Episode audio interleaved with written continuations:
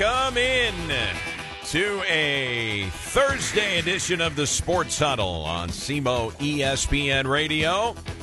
You can find us at 1220 AM, 93.5 FM, and online at SEMOESPN.com. Eric Sean and the Missouri Sports Hall of Famer Jess Bolden inviting you to join us here in the Huddle. Here's our Huddle hotline number you want to get involved.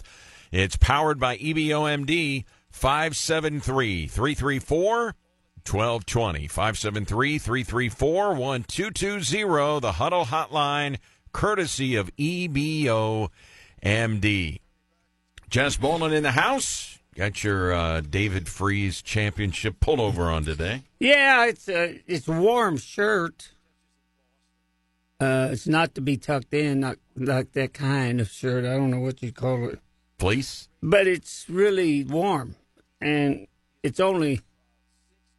Well, I guess it's going on 13 years old, isn't it? Not 2011, but um, I don't wear clothes out very much for some reason. Of course, I got about What do you wear out normally? 150 shirts, Yeah.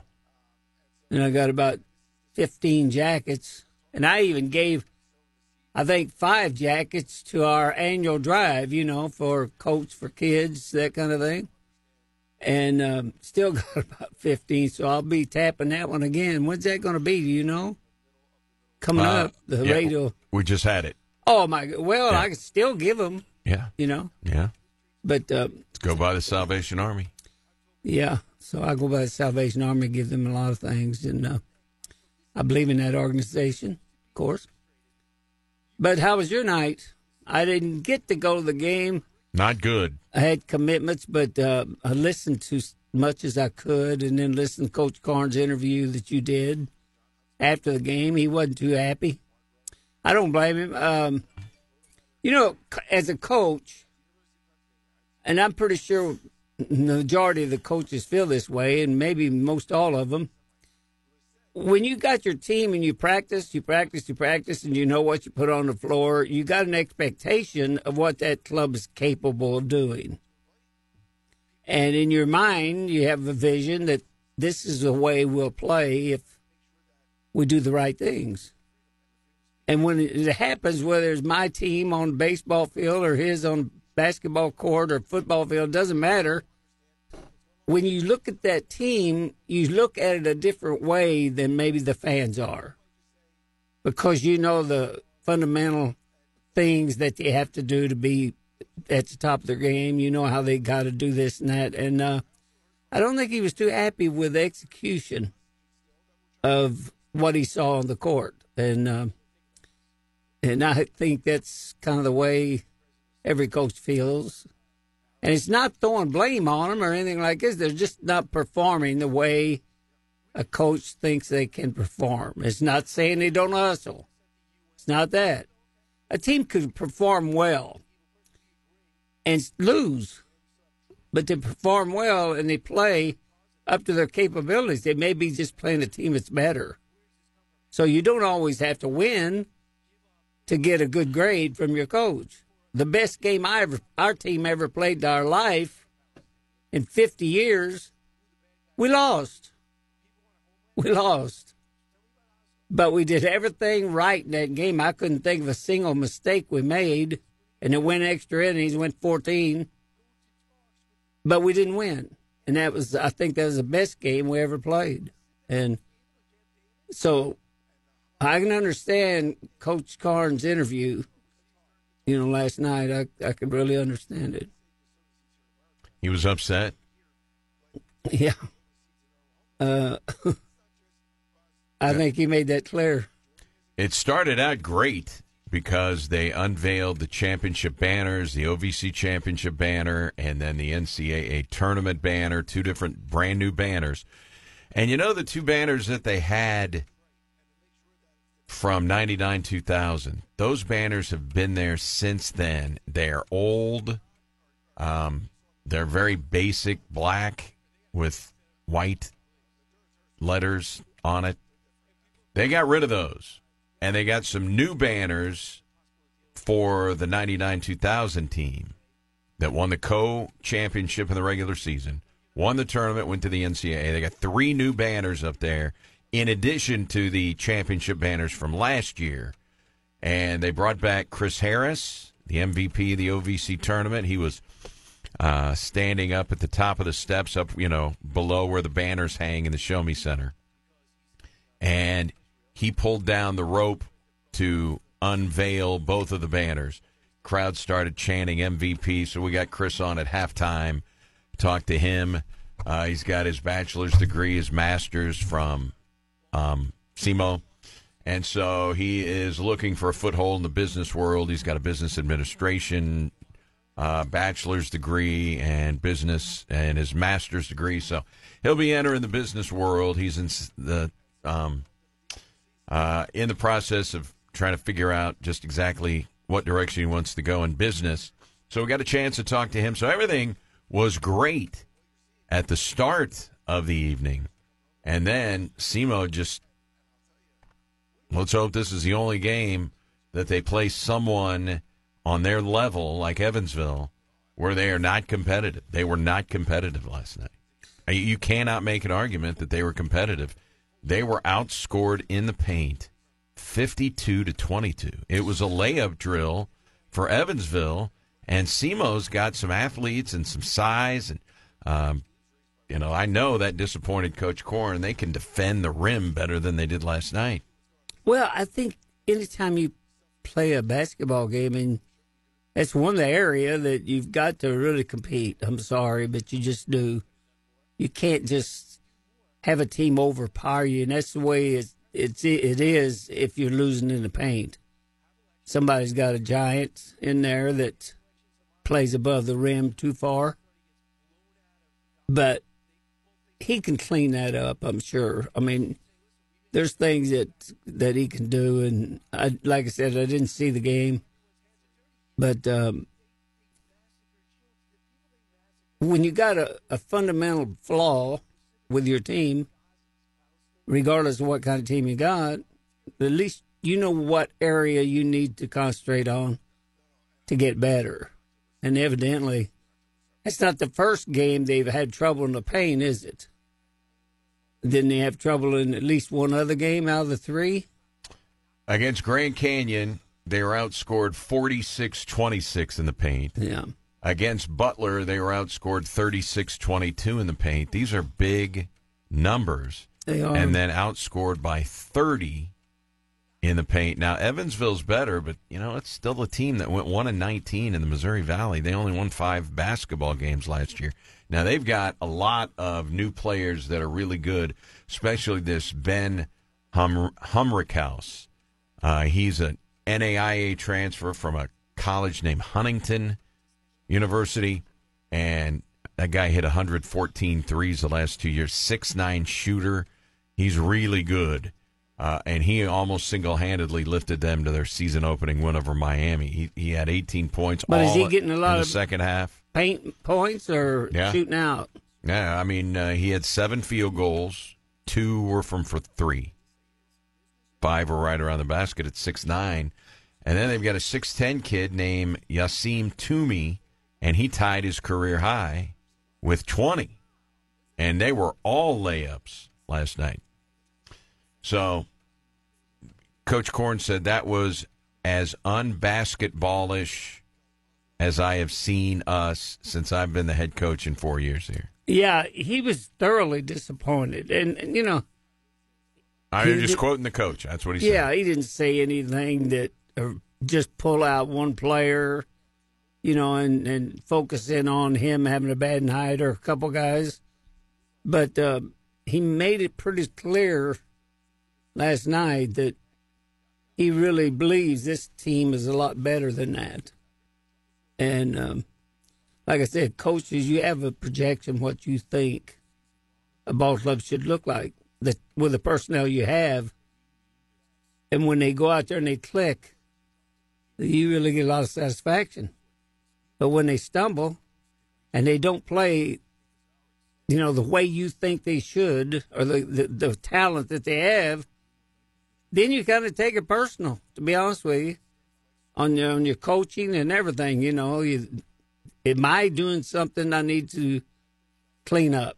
You know, I mean, it, it puts doubt in your mind a little bit. And so I don't, uh, I don't think I've ever heard Coach Gordon actually have that kind of uh, take on a ball game. Do you? I mean, it was he wasn't satisfied whatsoever, and that's that's a good thing. You shouldn't be satisfied if you're the coach. I mean, you, you know that team's capable a lot better.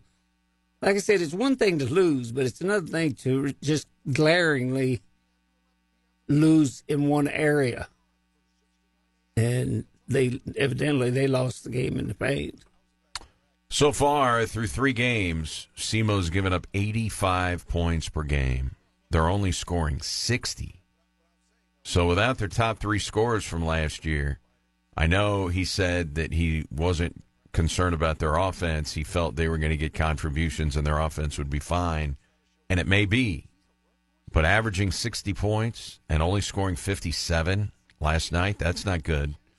And this free throw thing is a problem. They were four for 13 from the free throw line. Through three games, Jess, they are 21 of 45 from the free throw line. That is 47%.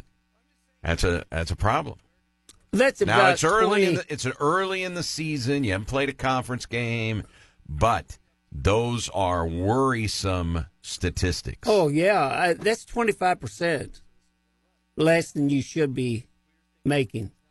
A good shooting team will make 72, 70 minimum, 71, 72 would be acceptable. You know, and, and you're shooting that percentage. I mean, yeah, it's a uh, long ways from being acceptable. Uh, but, you know, I, a lot of times, you know, I think we've all had big turnovers. I remember with my team, we averaged 31 wins a year for 50 years. And when I lost a bunch of people and had a, a bunch of young kids come on the team in 95, um, I, I struggled too at the beginning because you they had the idea that you win one, lose one, that's fine. Come and have a good time, that kind of thing put that uniform on, you automatically go and win 30 to 40 games. You know, that kind of thinking. And when you lose the scoring talent that SEMO lost, these new kids, are, um, they're liable to come in and, and make that up completely by the season's end. But they're go, somebody's going to have to make it up. And you're going to have to, they, in other words, they need to improve the way you talk at the free throw line and in the paint both maybe defensively. You can't give up 85 points a game either. No. So they got some work to do, and still and, early. And you've got guys who are really seeing their first Division One experience. Now, Rob Martin, he played in 12 games, limited minutes at Indiana State, so he's he's tasting Division One basketball really for the first time. T.J. Beal, new to Division One. I'm talking about starters here. Braxton Stacker I mean, he barely got on the court at Murray State, new to Division One. Uh, then you've got David Idada, new to Division One, and he didn't even play last year. No, so. B.J. Ward's a freshman. Gavin Elkamil didn't play a minute last year. Marquez Bell, new to Division One, and then Mason Handback, who gave you nine minutes last night. So you go down the list. You've got a Quan Smart starter who's a veteran and he his turnovers are too high, and he'll be the first one to tell you that. Kobe Clark, who's coming back from a knee and a hand injury, so he's not hundred percent yet. But Kobe Clark, Adam Larson, he is a guy that has one year of experience under his belt, and he's been shooting the ball well. Came into the game leading the OVC in three point percentage, and then Evan Ursher got you know more playing time as the season went along last year. So they're trying to gel all these guys who are trying to get a foothold at Division One, and they've gotten out of the gate slowly. Yeah, and that doesn't mean they're going to finish slowly. You know what? They may finish up really well.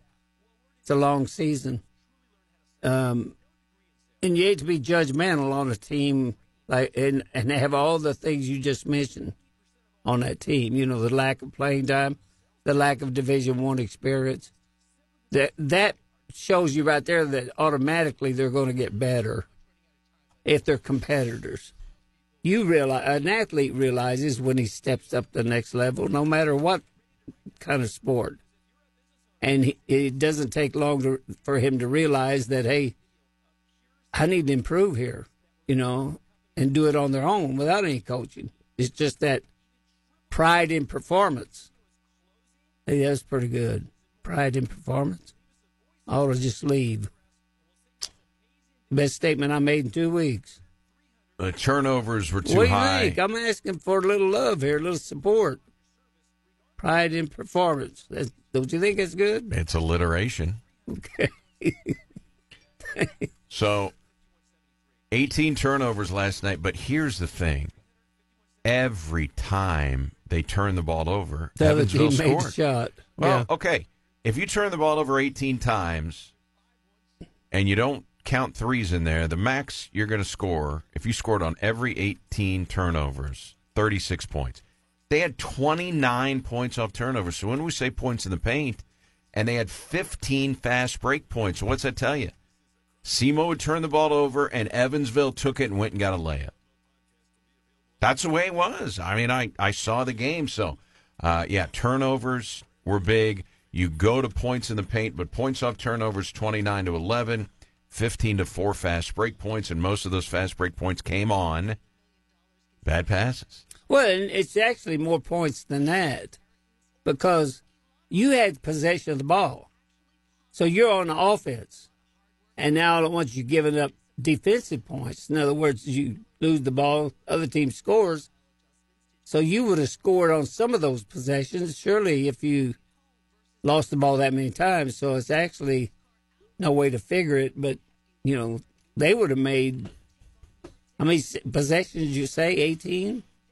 18 turnovers. 18. Well, realistically, you'd think SEMO could score on six or seven of those possessions that they don't give the ball up. So it's going two directions there, and not it's not difficult for a team to big, get a big lead when you're doing that. Evansville made only four three pointers. They didn't need to shoot threes because they were getting the ball to the rim. So that was a disappointing performance, to say the least. Discouraging performance. But again, uh, I don't know if people remember last year. SEMO had an eight game losing streak last year. What Yeah. happened? They won the tournament. They got hot. They gelled. The right time. Four wins, four days. Went to the tournament. Pulled down two banners last night. So, different team, new guys, trying to gel. I'm not going to overreact to one game. Now, we're going to know, in my opinion, a lot more about the Redhawks after Monday night's home game against Central Arkansas. We're gonna know. We're gonna. They're gonna be working on tons of things as they break the film down for this game, and we will know more about the Red Hawks. And when you play a team that is not in your conference, okay, say you lose and you got thumped pretty good last night. Who knows when you're going to get another crack at that team? Well, through the fluke of the schedule, the Red Hawks are going to a tournament in Chattanooga, the Coke Zero Sugar Classic. And in nine days, they rematch with Evansville on a neutral court in Chattanooga. It'll be interesting. yes. I um, I'm like you. I don't I don't want to judge this, this team yet. You got to give them a little leeway when you got new faces and new system. You know, there's the thing too. You know, every team's got their own system of play. Did the Red Hawks play any just zone defense last night? No. It's all straight up. Well, that's something you might think of too. A zone is kind of hard to score in the paint. You know, you can drop back and keep people out of there. Um, I don't know if he likes to play the zone. Some teams do, and some teams don't. There were so many times last night where they would drop it low to a big man, and he would go in almost uncontested, and you would look at whoever the Redhawks post player was on that particular play, and they weren't close. So there's some schematic things there, and schematic things can be worked on, and schematic things can be and they got up. film of the game too that they can watch, right? They've got every Yeah. angle conceivable. That's always better too when you're coaching. Just stop it, stop the reel. Now I'm sure they don't. It's not a Well, what they do is they cut it up. Yeah. So they put it in, in different clips, and you may get 50 different clips, 50 different plays in the basketball game, and they video edit, and you know everybody can see everything, and then you know they can point the things out uh, when they're going over film together. But uh, SEMO didn't have a play that scored in double figures. I know. night. I heard your capsule report this morning, and two or three guys scored nine, but uh, nobody scored double digits. That's uh, that's an unusual game too, especially in Division One, that you have nobody score double digits, because it tells you right there you're not going to score many points. Simple as that. Division One, I'd say you got eight, eight guys that's going to play a lot. When you say that's about true, and then in certain games you're going to dig down to nine and ten and stuff like that. But um, so if eight guys score nine, you know that's seventy-two. You can win with seventy-two, but um, not very often you don't have somebody in double digits. Was the crowd? Was the crowd like last night? Was a pretty good, decent crowd? It was decent. It was decent.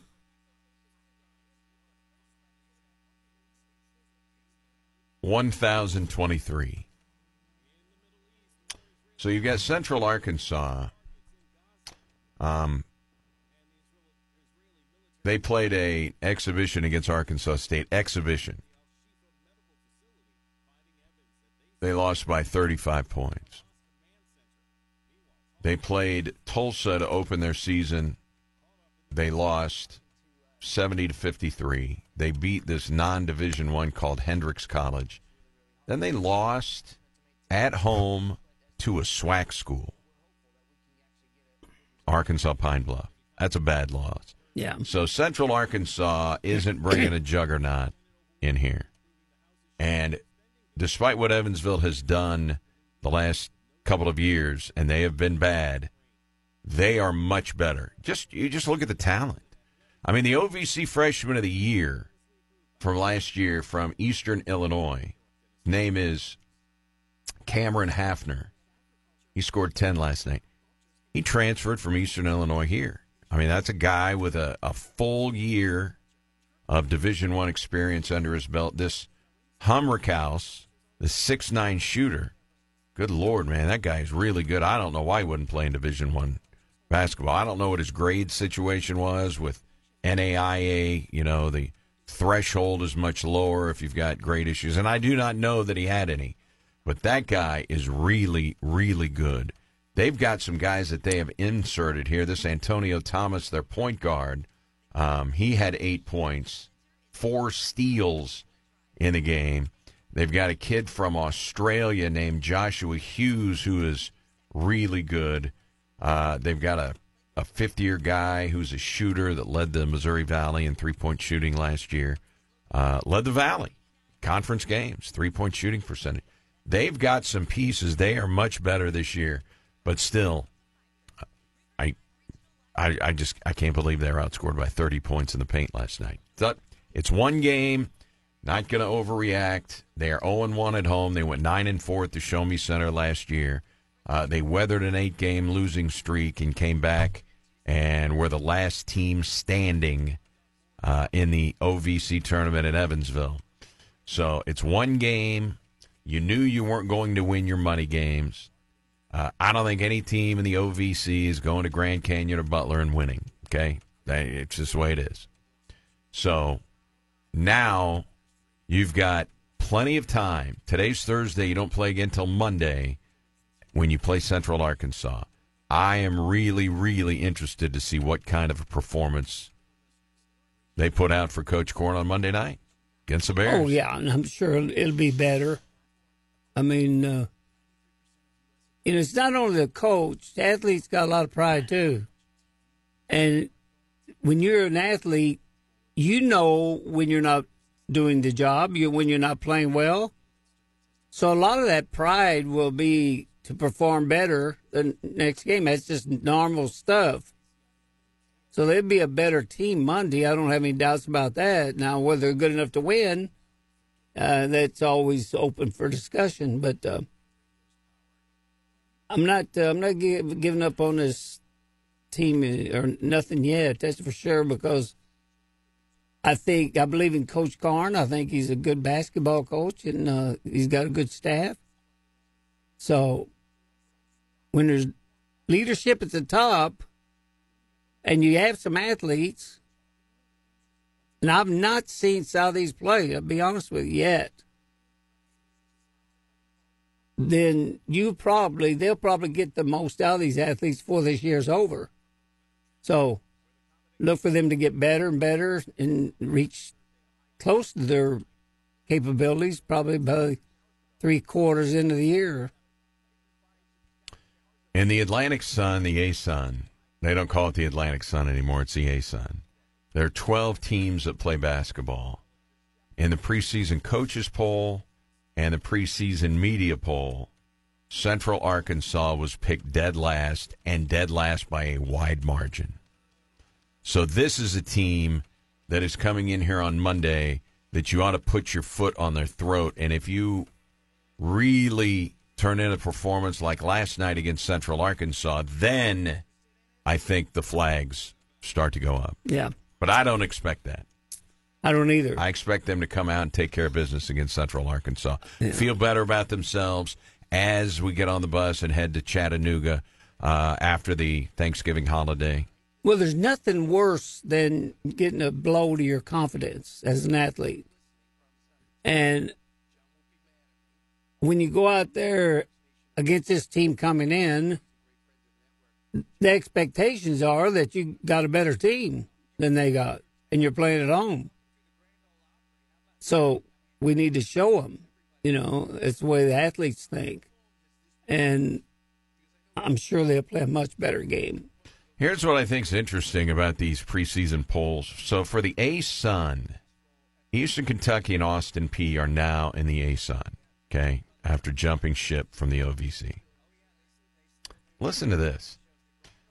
In the preseason media poll of the 12 teams, and I told you Central Arkansas is picked last, Austin Peay is picked next to last, 11th out of 12. But two media members gave them first place votes, but they're picked 11th of 12. And in the coaches poll, Austin Peay's picked 8th out of 12, and they got a first place vote from one of the coaches. Who's throwing their votes off there?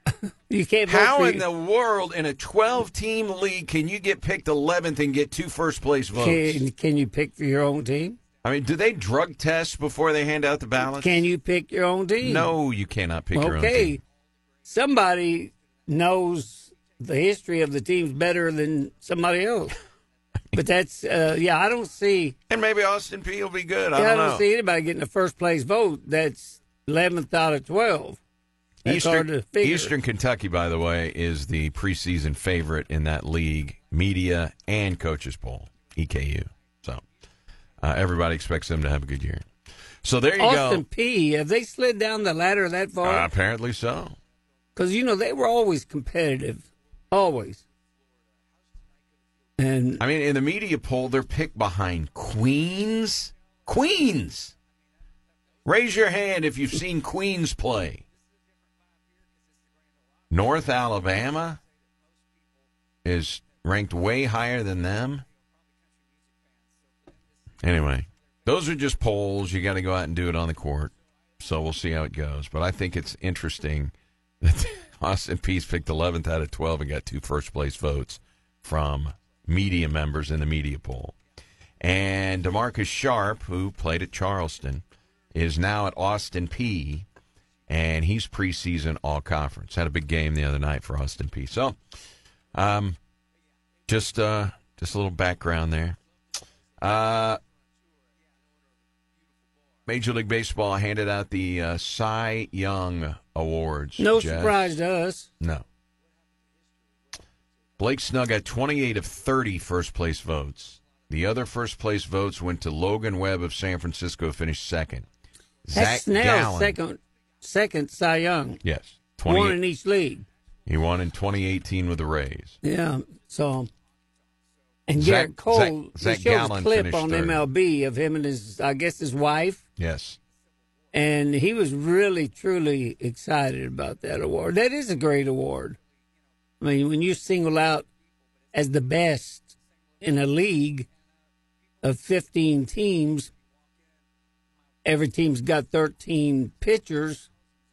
You know, um, that's a that's a great honor.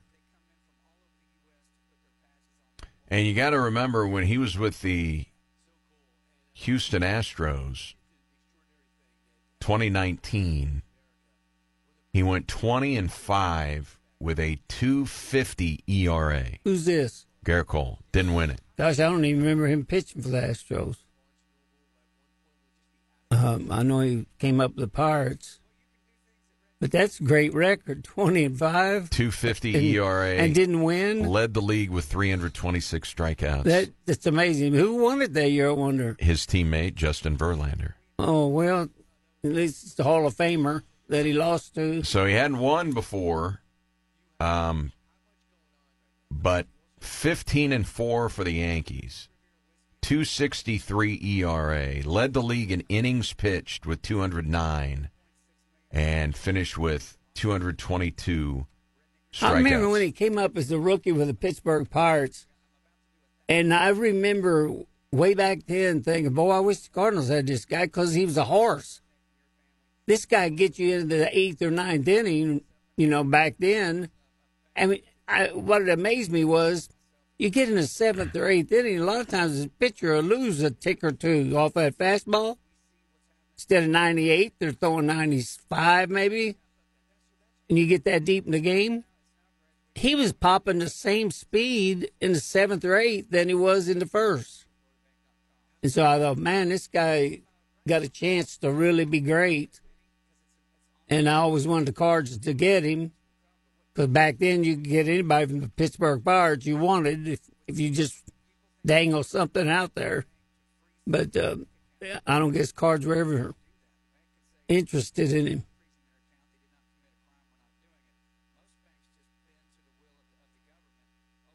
So Gerrit Cole,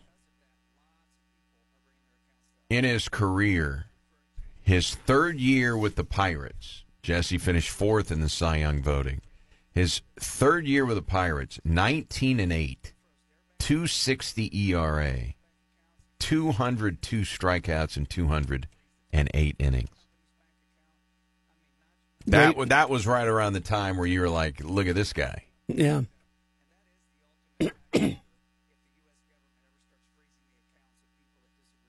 Was like step in the batter's box against him. you know, I don't think people realize how good these guys are because they're facing other guys that are just talented as they are in the big leagues. A lot of times when a rookie comes up or somebody that's never faced big league pitching, you can get a glimpse of how tough it is. But uh, to to hit a 95 mile an hour fastball, I don't know the breakdown on exact numbers, but you got less than a second to make up your mind. Is it a ball? Is it a strike? Do I swing? Do I take? That's it- not much time to make a decision and get it- that is it- 32 to 36 in 36 ounce bat out there. Is it a slider? Yeah. Is it a changeup? Pitch Is it recognition. It all goes into the thing. Well, they say uh, hitting a baseball is the toughest thing in sports. I kind of can go along with that. You know, when a guy's got unbelievable slider, great like Steve Carlton. I remember him when he pitched for the Cards and then later became a Hall of Famer with the Phillies. he had three pitches that were all like they talk about, you know, plus plus pitches. If a guy is really good, like Gibson had a plus plus uh, slider. Well, Carlton had a plus plus fastball, slider, and curveball. Now, how do you hit a guy like that? I mean, I think he won was it 27 games for the Phillies one year, and the Phillies lost almost 100 games. When he took the mound, the Phillies were one of the best teams in the league because of him. To step in the batter's box, try to hit a guy like that is tough. And Gerrit Cole is one of those type of pitchers. Not as good as Carlton, but right up there. Can you imagine what the Cardinals would have done if they kept Carlton and Gibson together, both in their prime? They've been a couple more world titles, probably. And I don't know why, but left-handers always look more Jerry Reuss. stylish, you know, when they're pitching. Jerry Reuss was around back then too. Now, I, get, I heard him, Jerry Reuss, give the longest speech I ever heard in my life. At the St. Louis Baseball Hall of Fame. My daughters were with me. he started out his speech. I'm going to begin this journey when I was four. I thought, whoa, we got a lot of years to get where you're at now. Eric, that speech was an hour and a half long. Can you, you ever heard of anybody giving a speech for an hour and a half when there's got to be a, at least 10 other speakers? In fact, some of the guys that gave speeches that accepted their Hall of Fame plaque remarked that I didn't think I'd ever get up here. So Steve Carlton won four Cy Young Awards, 10 All Star games, two World Series titles. In 1972, Steve Carlton, now listen to these numbers, okay? 72. They'd already lowered the mound. That happened in 69 when they went to divisions in Major League Baseball. Big changes in 69. 1972, the Philadelphia Phillies won 59 games. Steve That's, Carlton won 27 games. That's the game I was of the about. 59. But listen to the numbers. He wasn't leaving it to the bullpen. He was 27 and 10. He threw 30 complete games. 30. He had a 197 ERA in 72 with 27 wins, 346 innings, 310 strikeouts. You could argue 30 complete games. You could debate that that was the greatest pitching season in modern baseball history. Couldn't you? 27, 27 wins of the 59 that your team yeah, got? he won 48% of the games that your team wins. And those numbers you talk about 300 and some strikeouts and his earned run average and 27 and all the complete games. You can debate that point that that was the greatest season by a pitcher in modern day history. And I, I don't think you, you might not lose the debate. Well, Gibson won 18 games a year. Then he had the 112 ERA. Was that right? 22. Then he won 22 games. So 22 and nine. I also, let's not forget when Steve Carlton retired. Okay, he was 43, retired in 88, 24 years. 4,136 strikeouts. When he retired, he was second to Nolan Ryan in strikeouts of all time of all time. Four Cy hmm. Youngs. And Gibson in in '68. I don't have the computer in front of me, of course, but I think he had more complete games than wins. And it wasn't his career. He had more complete games than wins. Think he won 250. 251 strikes me. But his complete game, Bob Gibson, was more than that. That's amazing. He never got to 30 complete games like Carlton did, but twice he got to 28, including in 68. 28 complete games, 13 shutouts. That was the only time in Bob Gibson's career. No. 68 and 69, the only years that he threw over 300 innings. Did Gibby ever have 300 strikeouts? I Ne- don't remember. Never had 300 strikeouts. Now he had 268 in 68 with his 112 ERA. The next year, 69, he had one more strikeout, 269. And can you imagine him and Carlton on the same team? There'd be two wins if the, nobody would want to start a series and roll into town with uh, Gibson and Carlton looking at you. Wasn't Jerry wasn't Jerry Reuss around back then? Yes, he was. Carlton, Gibson, Reuss? Really? And I think they had Curt Simmons, which is a good lefty, not nearly on Carlton's level, but that was a just Gibson and Carlton alone makes that a good staff. When you got those complete games, you know, two ga- two days out of the week, bullpen's not going to pitch, maybe one inning.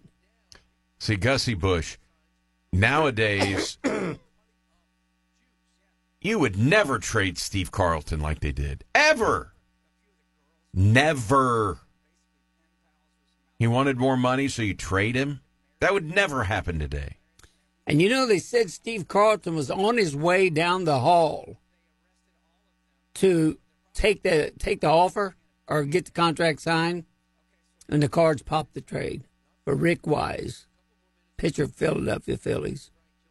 Good pitcher, good hitting pitcher. Hit two homers in one game, but not nearly on level of Steve You can make an argument top 10 games ever for a pitcher. That game Rick Wise hit two home runs, he pitched a no hitter in that game. Yeah. Rick Wise, no hitter and two home runs. I mean, that's hard to hard to top that for an individual performance, right? No doubt. And he struck out Pete Rose to end his no hitter. I wonder if Frank Lane. or no, was, it was a line drive to third off the bat of Rose. I wonder who the GM was when they traded Carlton. Was Frank Lane? No idea. Did you know that Bob Gibson in 1961? It's hard to believe. Led the major leagues in walks. 61. Obviously, he honed his control after that, but you would probably win a bet. Did Bob Gibson ever lead the majors in walks as Blake Snell just did and won a Cy Young? Anyway, I think that's kind of interesting. All right, so we've got the and and these these postseason awards, Jess, they are just they've been anticlimactic. I mean, you you kind of had a thought maybe who managers of the year were. We knew the rookies of the Is year were going to MVP be today? MVPs today. Well, that's there is there is no there is no drama. No, there's Acuna. That's no drama in the National League. Acuna is going to win No that. drama in the American League. It's going to be Ohtani. That's right. I mean, it, there's there's no drama. Just hand them the trophy right. because there's no way anybody had any numbers. Now, actually, Freddie Freeman come closer.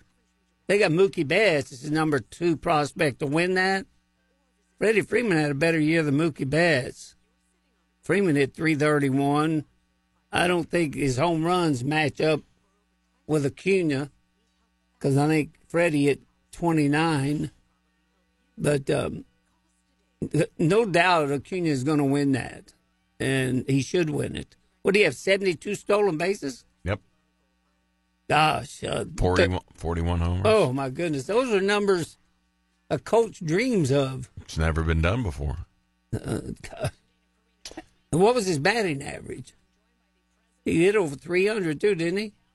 Mm, Like 313? I'm going to say he was probably right around right around 300. And a good defensive player. You know, he's he's the full pack. If you want to see a five-two-a player, he'd be a guy to look at, wouldn't he? If you want to tell your your kid a, what a 5-2 player is, there he is, right there. Acuna, yeah, he hit 333. No. I'm looking at postseason. 313 No, no, no, kind of stands out to me. I don't know if that's true or not accurate. He hit 337. Ooh, Yeah. 73 stolen bases. And how many runs did he score? He scored a million runs. 149. Yeah. Look at his production. You put it all together home runs, runs scored, RBIs.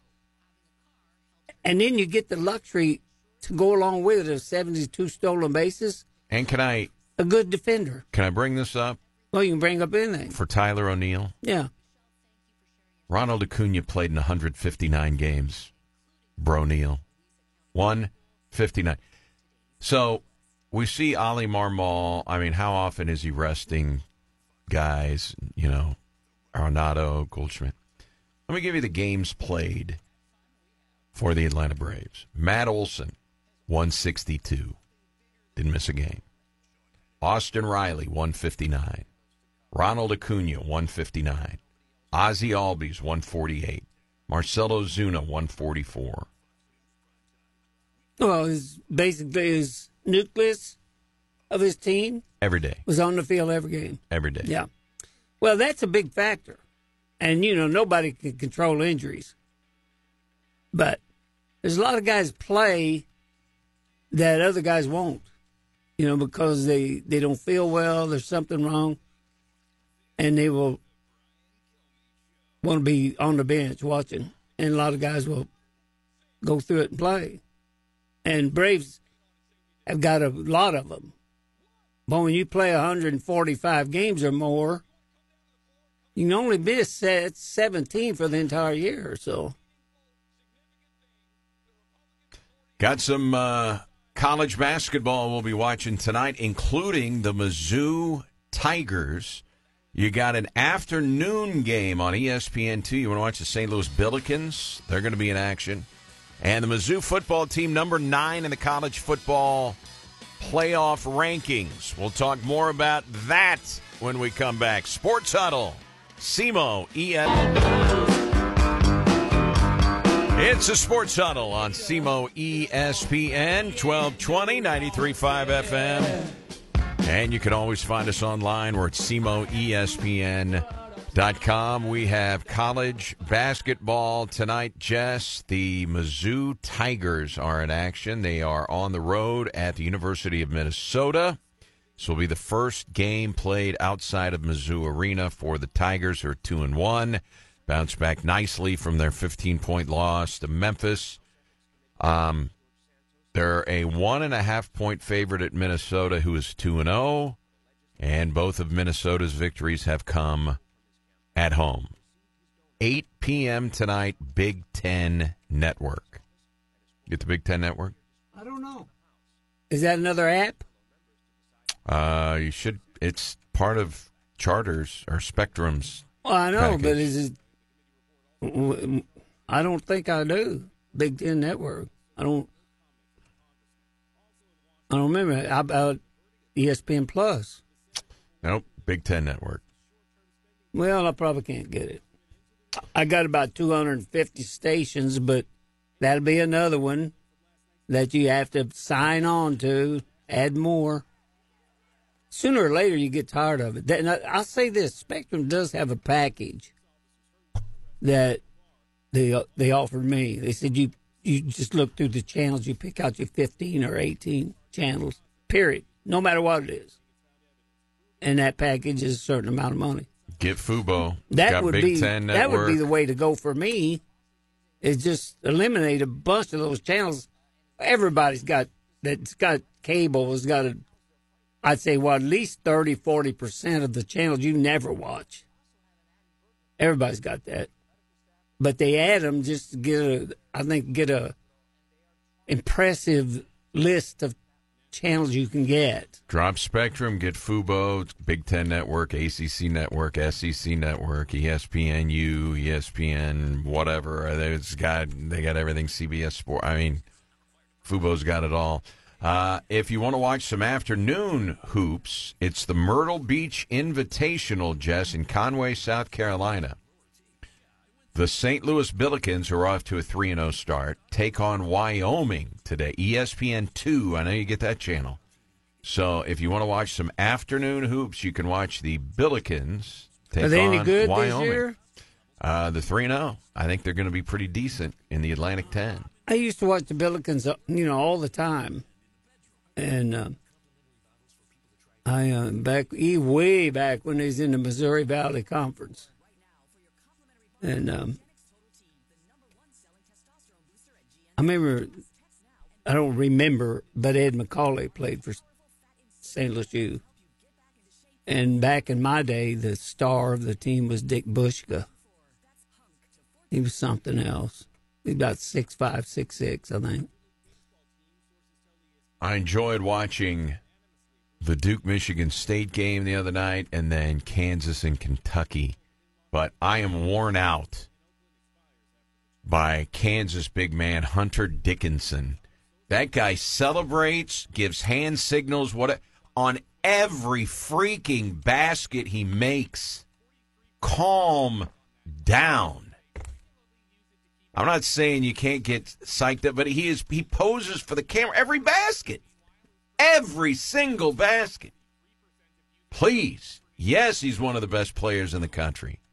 I don't know why he left Michigan to come to Kansas, but I am I am I was so sick and tired midway through that game of Dickinson celebrating after every freaking basket. Anyway, so not a fan. Um, so you've got Mizzou tonight, and then on Saturday, Florida Gators come to Columbia, and Mizzou. We didn't talk about it Tuesday, but to think that the college football playoff committee moved them up five spots after the win over Tennessee up to nine. That is fantastic. That was an impressive win. Absolutely. Tennessee. They're getting some respect right now. Yeah. Well, you know, uh, you take a, a way I always look at it is when I coached, I wanted to know where my strong points were, where my weak points were. And if you look at Mizzou, they got a the best running back maybe in the SEC. I mean, he leads them in yards per game. He's averaging 102 per game before Tennessee game. He didn't increase that a lot. I think he got 116. He ran like for over 200 yards against Tennessee and 100 yards receiving. First player in SEC history. Is that right? Cody Schrader set the SEC record 200 yards rushing, 100 yards receiving. Gosh, I don't remember getting 200 yards. He's the leading rusher in the SEC. Well, I know that. He was averaging 102 before Cincinnati game, so that's got to get a big bump. But anyway, back to my point. You know where your strengths are. And right now, Mizzou, if you stop and think where they're strong, they're really strong in running back they're really strong and wide receivers. I think their wide receivers pair of Wease and Burden would stack up against any team. And their, def- their, defense is getting it done. They held Tennessee to one so, touchdown. There's a lot lot to look at at Mizzou if you want to rate them. You you know you got a lot of talent there, and uh, I'm glad to see him performing that well because I got a daughter that loves to go to those Mizzou games. She just sent uh, a note in. They've got tickets for the Mizzou game on Saturday. Yeah, I don't doubt it a bit. She, so loves, got, she loves it. and so does her husband, Darren. Florida comes in and they've lost three in a row. I don't know how much how motivated the Florida Gators are going to be on Saturday. Three and four in the SEC. They lost, lost to Arkansas.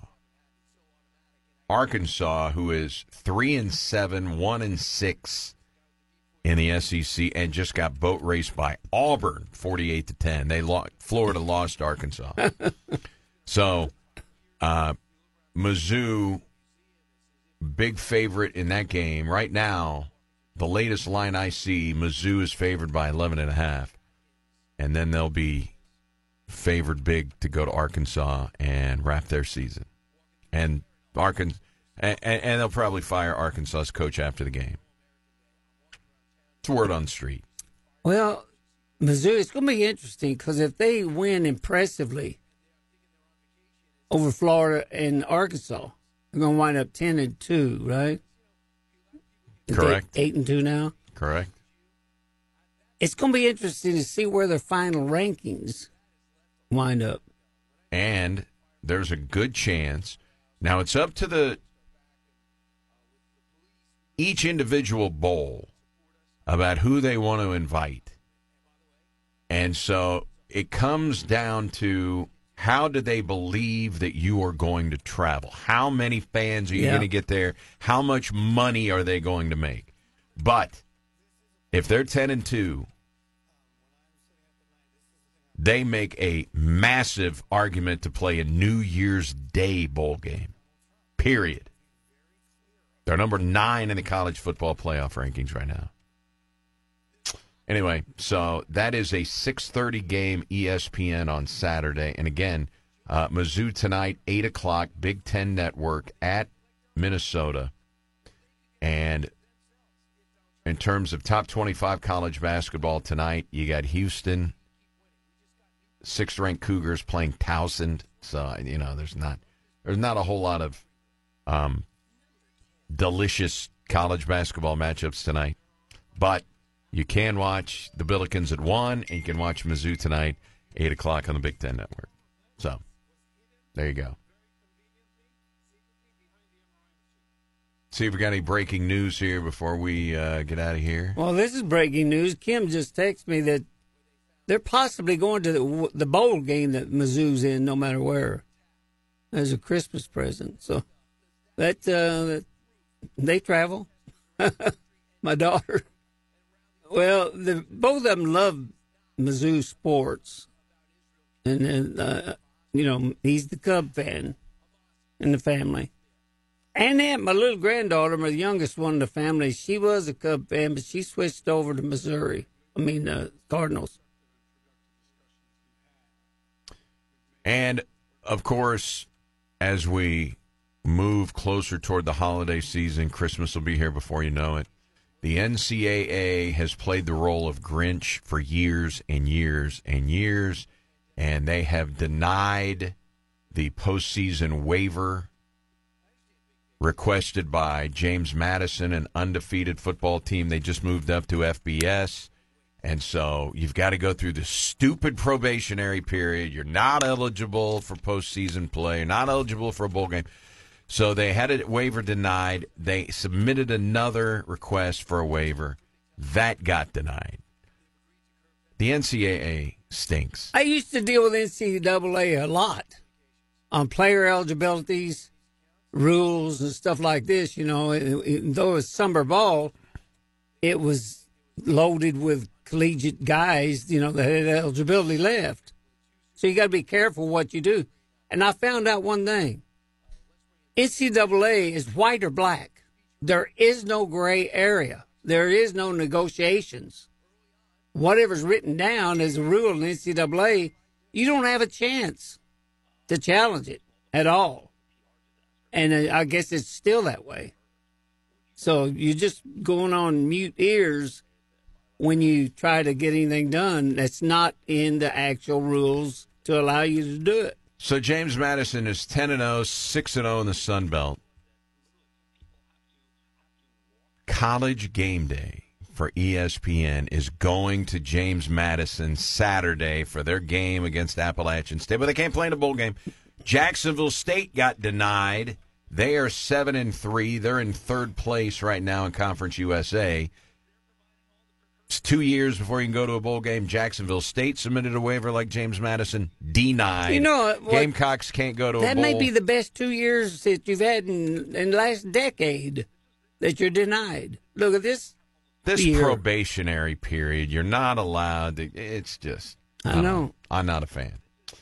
All right, Jess. Uh, hello to the uh, radiant and ravishing Dawn Sean. Um, she's tuned in today, and she is resting up. She's got a 12-hour shift. a Well, she bit- listened yesterday, you said. yes, And she actually can come back and listen today. and she was. She puts up with you very well. She was off yesterday, and she was at the I show. think she likes me, but She- I'm not so sure that she really wants to hear you. out the Show Me Center last night for SEMO basketball. She have an opinion about the game? Yes. I'm sure. she, uh, She her comment was our post players played like powder puffs last night. Need to tough. Ooh. Need to toughen up. And that's coming from a woman. That's what she said. Powder puff. Powder puff. She wants. Marshmallow she type of wants the Red Hawks to toughen up a little bit. That was her her statement. Got a final. Uh, now it's your final day of the week. You've got uh, you got a holiday tomorrow, so you got the day off. We'll be back. Uh, you and I on Monday. Mike Rennick's going to sit in tomorrow for you. Uh, so this is your last opportunity to Just throw, a, Mike? throw a nugget at it. Mike alone? That's it. I thought it took two guys to replace me. Well, uh, you know, we're still looking. We're going to the bullpen. We just don't know if, uh, if we've got any lefties or righties available. Well, I want to say hi to Kim in Columbia and Shell down in. Actually, she lives close to San Antonio, but it's Bulverde, Texas. And Neva right here in town. We, me and her watched a movie last night. Advice is what we ask for when we already know the answer, but wish we didn't. That's written by Erica Jong and that's pretty good. But I think there's a lot of truth in that. That you want to give me some advice? Yeah, well, I know the answer. Is that Erica E R I K A or E R I C A? E E R I C A. Yeah, E R I C A. Yeah, she's dead to me. That's not how you do it. Yeah, I know. Eric is E R I K and Erica is E R R I I K A. C. It's E R I K. You know, with you. So That's right. you All just want to be different. It's the only way to do it. Jess, uh, enjoy the long weekend, and uh, we'll reconvene on Monday. Sounds good. All right, Sports Huddle back tomorrow. Mike Rennick will be in. Stay tuned. Greeny coming up on ESPN Radio. Enjoy your Thursday, everybody.